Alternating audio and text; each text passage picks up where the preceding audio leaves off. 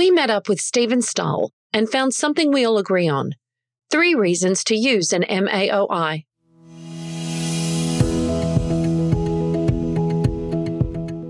Welcome to the Carlat Psychiatry Podcast, keeping psychiatry honest since 2003. I'm Chris Aiken, the editor in chief of the Carlat Psychiatry Report. And I'm Kellie Newsome, a psychiatric NP and a dedicated reader of every issue.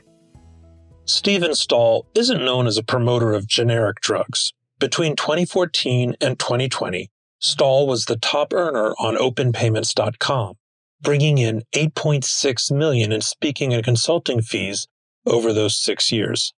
More than half of which was from Takeda, maker of Trintellix.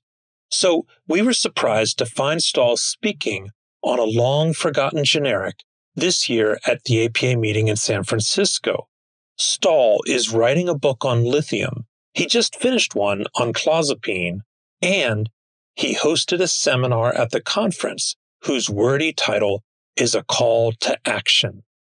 If you are a psychiatrist, you need to know how to prescribe monoamine oxidase inhibitors. Guide for MAOIs so an effective treatment option is not lost. Today, we're going to bring you some highlights from his talk. MAOIs are known as a second or third line option for treatment resistant depression. But Stahl pointed out their benefits in treatment resistant cases are not backed by the kind of gold standard science we have for meds like aripiprazole. He did highlight a randomized double blind crossover trial from 1993 that compared to the MAOI phenelzine with the tricyclic imipramine in 89 patients with chronic non melancholic treatment resistant depression the study was done by one of the founders of psychopharmacology, Donald Klein, and Jonathan Stewart, who was one of the presenters at the talk. This was a much talked about study in the 1990s, so it was good to see it back in the slide deck.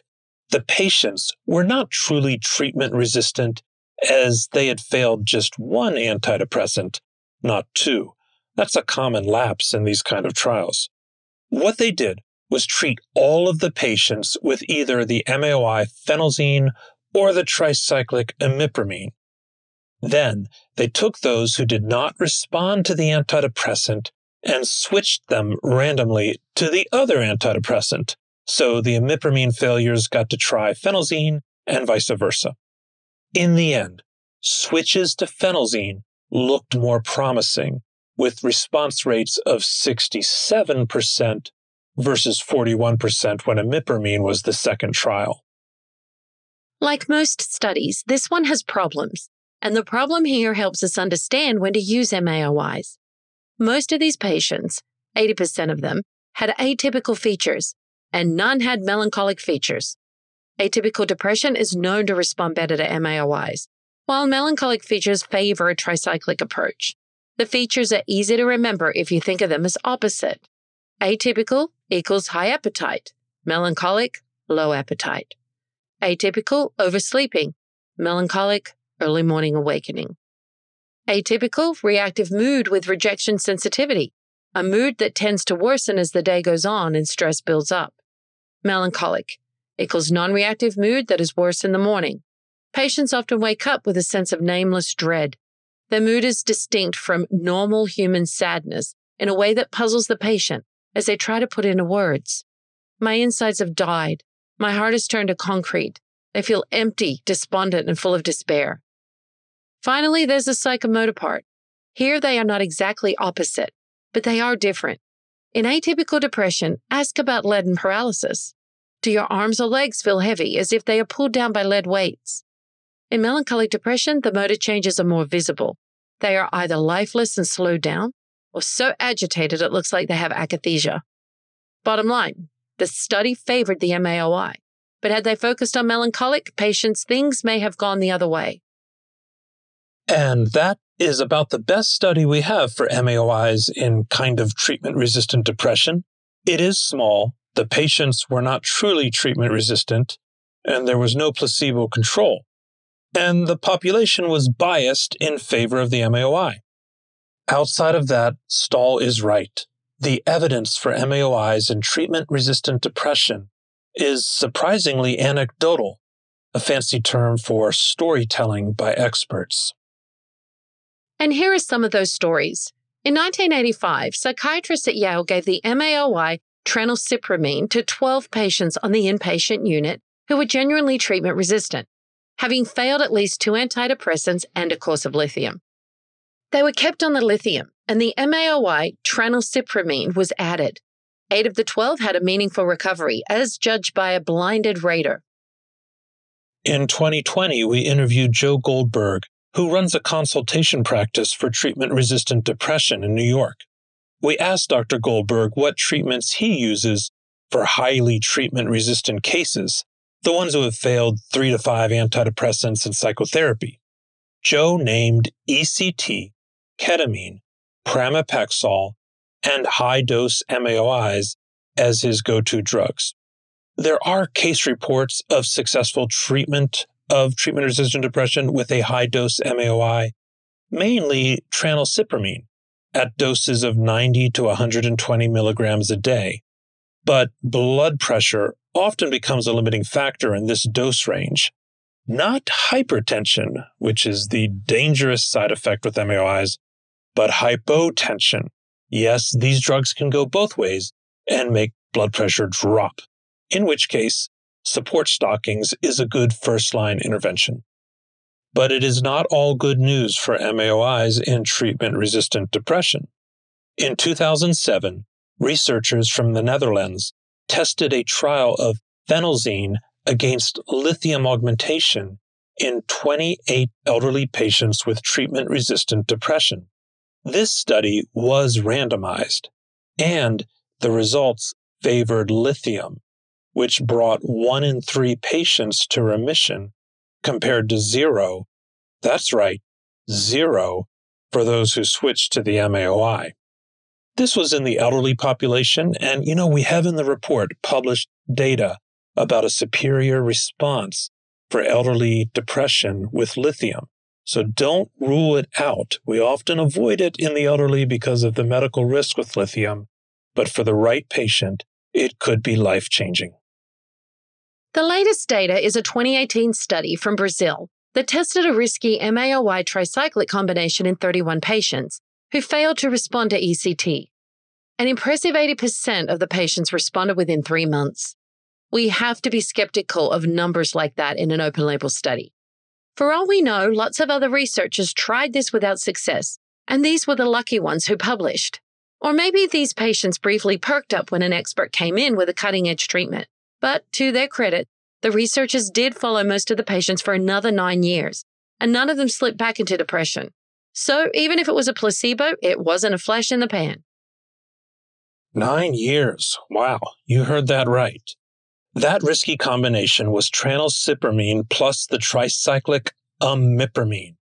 For years, tricyclics have been on the do not use page of the MAOI manual, but recent papers suggest that tricyclics can be used without problems.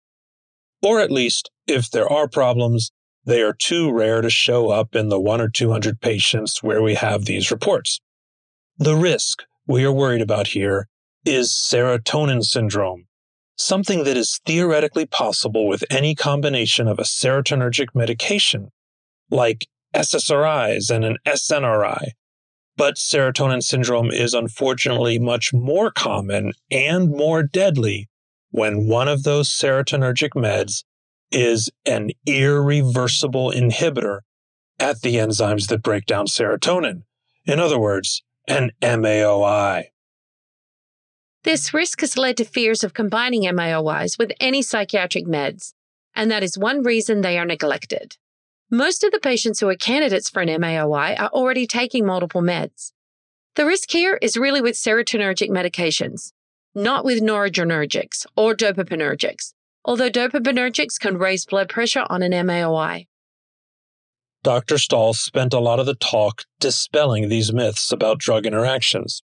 He said that most of the tricyclic antidepressants can be used with caution with an MAOI, except for two, imipramine and clomipramine, as those two have strong serotonergic reuptake inhibition.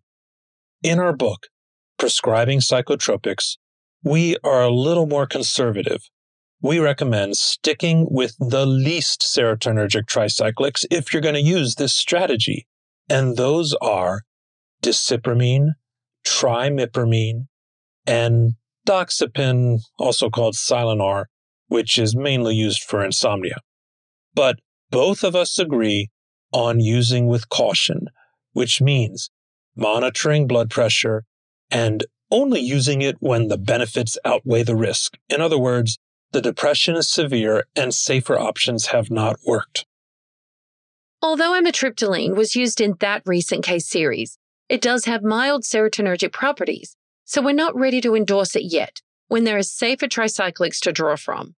We also agree with Stahl that bupropion, mirtazapine, and trazodone are relatively safe in combination with MAOIs. And while Dr. Stahl opened up the door for those antidepressant combinations, he also closed the door on a few psychotropics that have serotonergic effects but are not antidepressants. These should be avoided with MAOIs. Two antipsychotics, ziprasidone, geodon, and the new one, lumateperone, Caplyta. Also the new med, Auvelity. Even though bupropion, which is part of Auvelity, is okay, the dextromethorphan component, that cough medicine, has mild serotonergic effects. Now, some very conservative authors would add buspirone, lithium, and ketamine to that list, as they have serotonergic effects as well. But the risk of serotonin syndrome is exceedingly rare with these, and Stahl put them in the use with caution category. Another controversial combination is the stimulant MAOI. Here, the risk is more of hypertension. Stimulants, particularly amphetamines, have weak serotonergic effects, so that is possible serotonin syndrome, but there are no cases of serotonin syndrome on them on PubMed. Some experts use this dangerous MAOI stimulant combo as a last resort in treatment resistant depression. And the same precautions apply here as they do with the tricyclics. Stahl made a useful distinction, which is that if you're going to tread this rocky path, the methylphenidates are safer than the amphetamines. We agree. After drug interactions, the other reason people avoid this renowned antidepressant class is the MAOI diet. No one wants a case of hypertensive crisis on their hands because their patient could not resist a tyramine rich chunk of aged cheese. Dr. Stahl and Stewart pointed to the updated MAOI diet, which is based on modern post 2000 methods of measuring tyramine and is much more liberal and easy to follow than the stodgy old version. Their dietary guidelines were right in line with the ones we reviewed in our March 20th podcast. It's also on page 142 of Prescribing Psychotropics.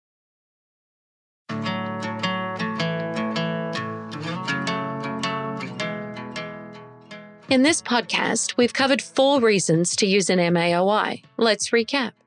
1. Atypical depression. 2. Treatment resistant depression. 3. Social anxiety disorder and possibly panic disorder. This podcast is not a full MAOI prescribing guide. Turn to our July 2018 online issue for that, but we will round it out with that most important question which MAOI to start with? There are four in the US, and the choice matters. So let's get to know them. One, phenelzine. Think of this one as the sleeper. Fatigue is the main side effect, and you can remember that by its brand name Nardil, which sounds like narcolepsy. It also causes more weight gain and sexual dysfunction than the others. And unlike its competitor, tranylcypromine, it can cause vitamin B6 deficiency. Besides its MAOI base, phenelzine produces a metabolite with GABAergic properties, which may be why this one is the best studied MAOI in social anxiety disorder. Stahl called it a secret weapon there. Actually, he called it bitchin', and we agree.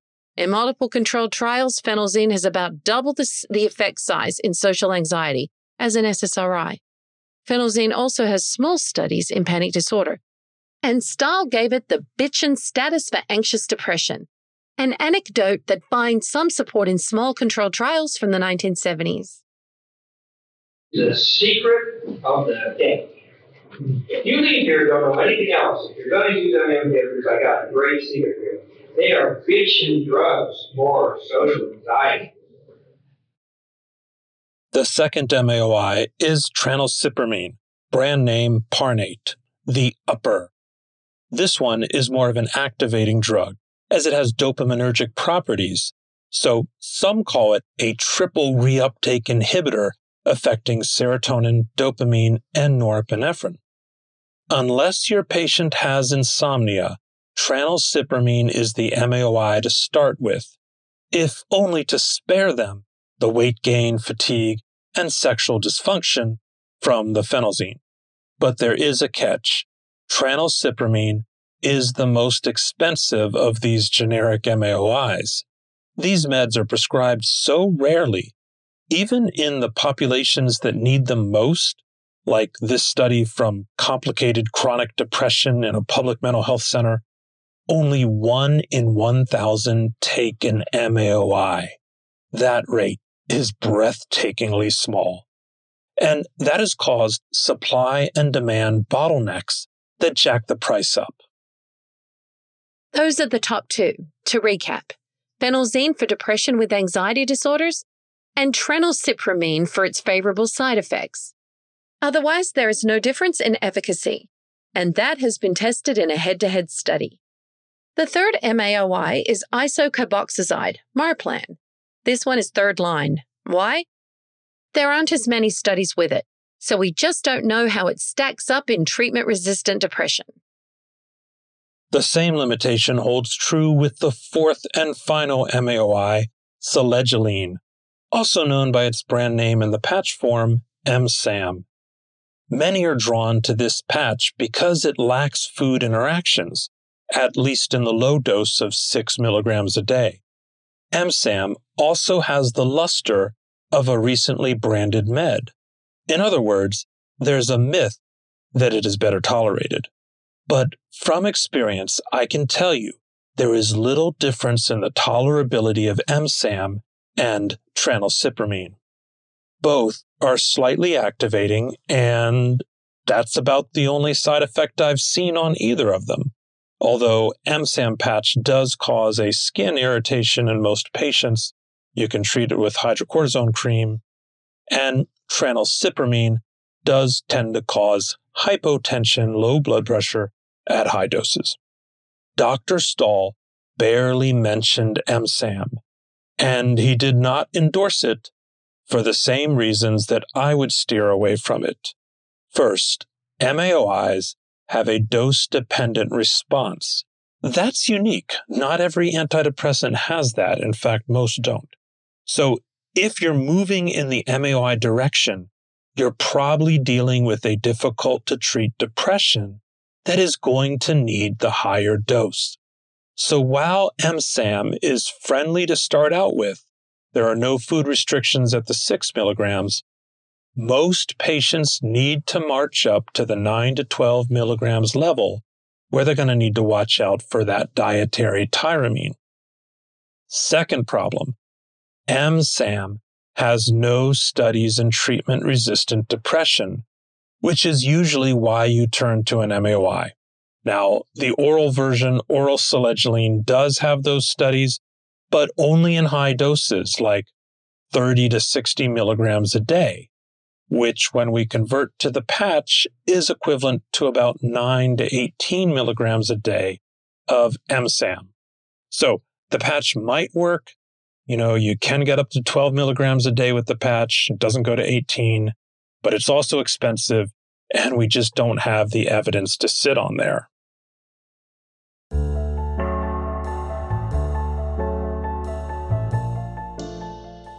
At the Carlat Report, we do have a bias. We try to cover stories that aren't getting covered by the mainstream psychiatric press. Those unsponsored wonders like Lightbox and ECT, exercise and psychotherapy, lithium, clozapine, and the MAOIs. We were pleased to see Dr. Stahl join the crusade, and we asked him what drew him in. Here's what he said the APA Education Committee asked me to put together a session on MAOIs. I see it as a way to give back to the meeting, and there will be future sessions on old meds like lithium and clozapine. There was no honorarium, and he paid his own travel and registration. These days, it's rare to see a psychiatrist of Stahl's stature at the APA meeting, and pharmaceutical funding, or lack thereof, is part of the reason. In 2008, the APA cut ties with the pharmaceutical industry at their conference. Before that, the highlight of every meeting was the evening dinner symposium, where top researchers gave talks as audiences of over a thousand dined on three course meals. The industry paid for the setup, but the APA chose the speakers independently. At least, that's how it was supposed to be. In reality, I've heard of pressures at such meetings to, say, feature a talk about pain because the makers of Cymbalta are funding it. But on the positive side, it incentivized people to submit their best talks and drew more talent in for talks in the daytime, lifting the quality of the conference overall because everybody wanted to be a speaker at that dinner symposium. Now, sadly, as the money dried up, so did the experts. Stahl is one of the last ones standing. But we can turn this around. I'm going to submit a talk for next year's APA meeting, and if you have an area of expertise, I hope you will too. We'll be true to the original Hippocratic Oath, where young physicians pledged to teach the art of medicine without reward or payment. Stahl may have spoken without honorarium, but he was not without disclosures. And among the three dozen companies that reported relationships, one stood out to us that is worth mentioning. He is the chief medical officer at NeuraWell, a Florida based pharmaceutical company that is developing an extended release MAOI and a combination MAOI and norepinephrine reuptake inhibitor. And now for the study of the day. Reporting of harms in clinical trials of esketamine in depression, a systematic review by Tanguy de la Portelliere and colleagues from the Journal Psychological Medicine. To understand this study, you'll need to know about two pivotal events in clinical research from the 1990s the development of the Consort Guide in 1996 and clinicaltrials.gov a year later. Before the 90s was kind of the wild west of clinical trials. Try reading some of those early papers Often it is unclear how the treatments were delivered, the diagnoses were made, and the ratings were assessed. Then, in 1996, 30 scientists came together to create the Consort Guides, basically laid out standards for conducting and reporting on trials that are with us today. A year later, in 1997, the National Institutes of Health launched clinicaltrials.gov, a public registry of clinical trials. The registry started as a way to improve access to investigational drugs for patients with terminal and rare illnesses like HIV and cancer, but it grew into a way to keep research honest. When trials are registered there in advance, researchers can't hide negative results or move the goalposts to fit the data as the study progresses. The registry also gives everyone a chance to look at the raw data, which is what the investigators in today's study did for 10 trials of S-ketamine. Using the consort guides as a standard, they compared this raw data on clinicaltrials.gov to the published studies for this anesthetic turned antidepressant. And here's what they found only about 40% of adverse effects in the raw data were reported in the published studies, including 179 serious adverse effects. Here's a sampling of some of those undisclosed serious adverse events delirium, confusion, depression, two suicide attempts, one completed suicide, as well as medical events like cerebral hemorrhage hypertensive crisis, and symptoms of inflammatory renal and urinary disease. The studies largely missed on the consort standards, failing to write down how they decided if an adverse event was related to the drug or not. On a positive note, the long term open label study of esketamine, which was intended to detect adverse events, had the highest consort rating. Now, why did they skip like this on the data? Well, one possibility is that they only reported adverse events at the start of the treatment. But really, that's not a good excuse for this, especially when most of the unreported events occurred in the medication arm. And this is not to say that all of those were side effects to esketamine. They were just events that happened in the trial. All that we're saying here is that the data was missing. Esketamine was fast tracked through FDA approval, allowing it to enter the market without the usual high standards that we're accustomed to with a new medication. Those standards, it now seems, are even lower than what we knew. Dr. Aiken posts a study a day on his LinkedIn and Twitter feed, The Daily Psych at Chris Aiken MD. Earn CME for this podcast through the link in the show notes. Want more? Try one of our online journals in special editions of Child, Addiction, Geriatric, Hospital Psych, and for the generalist, our flagship report.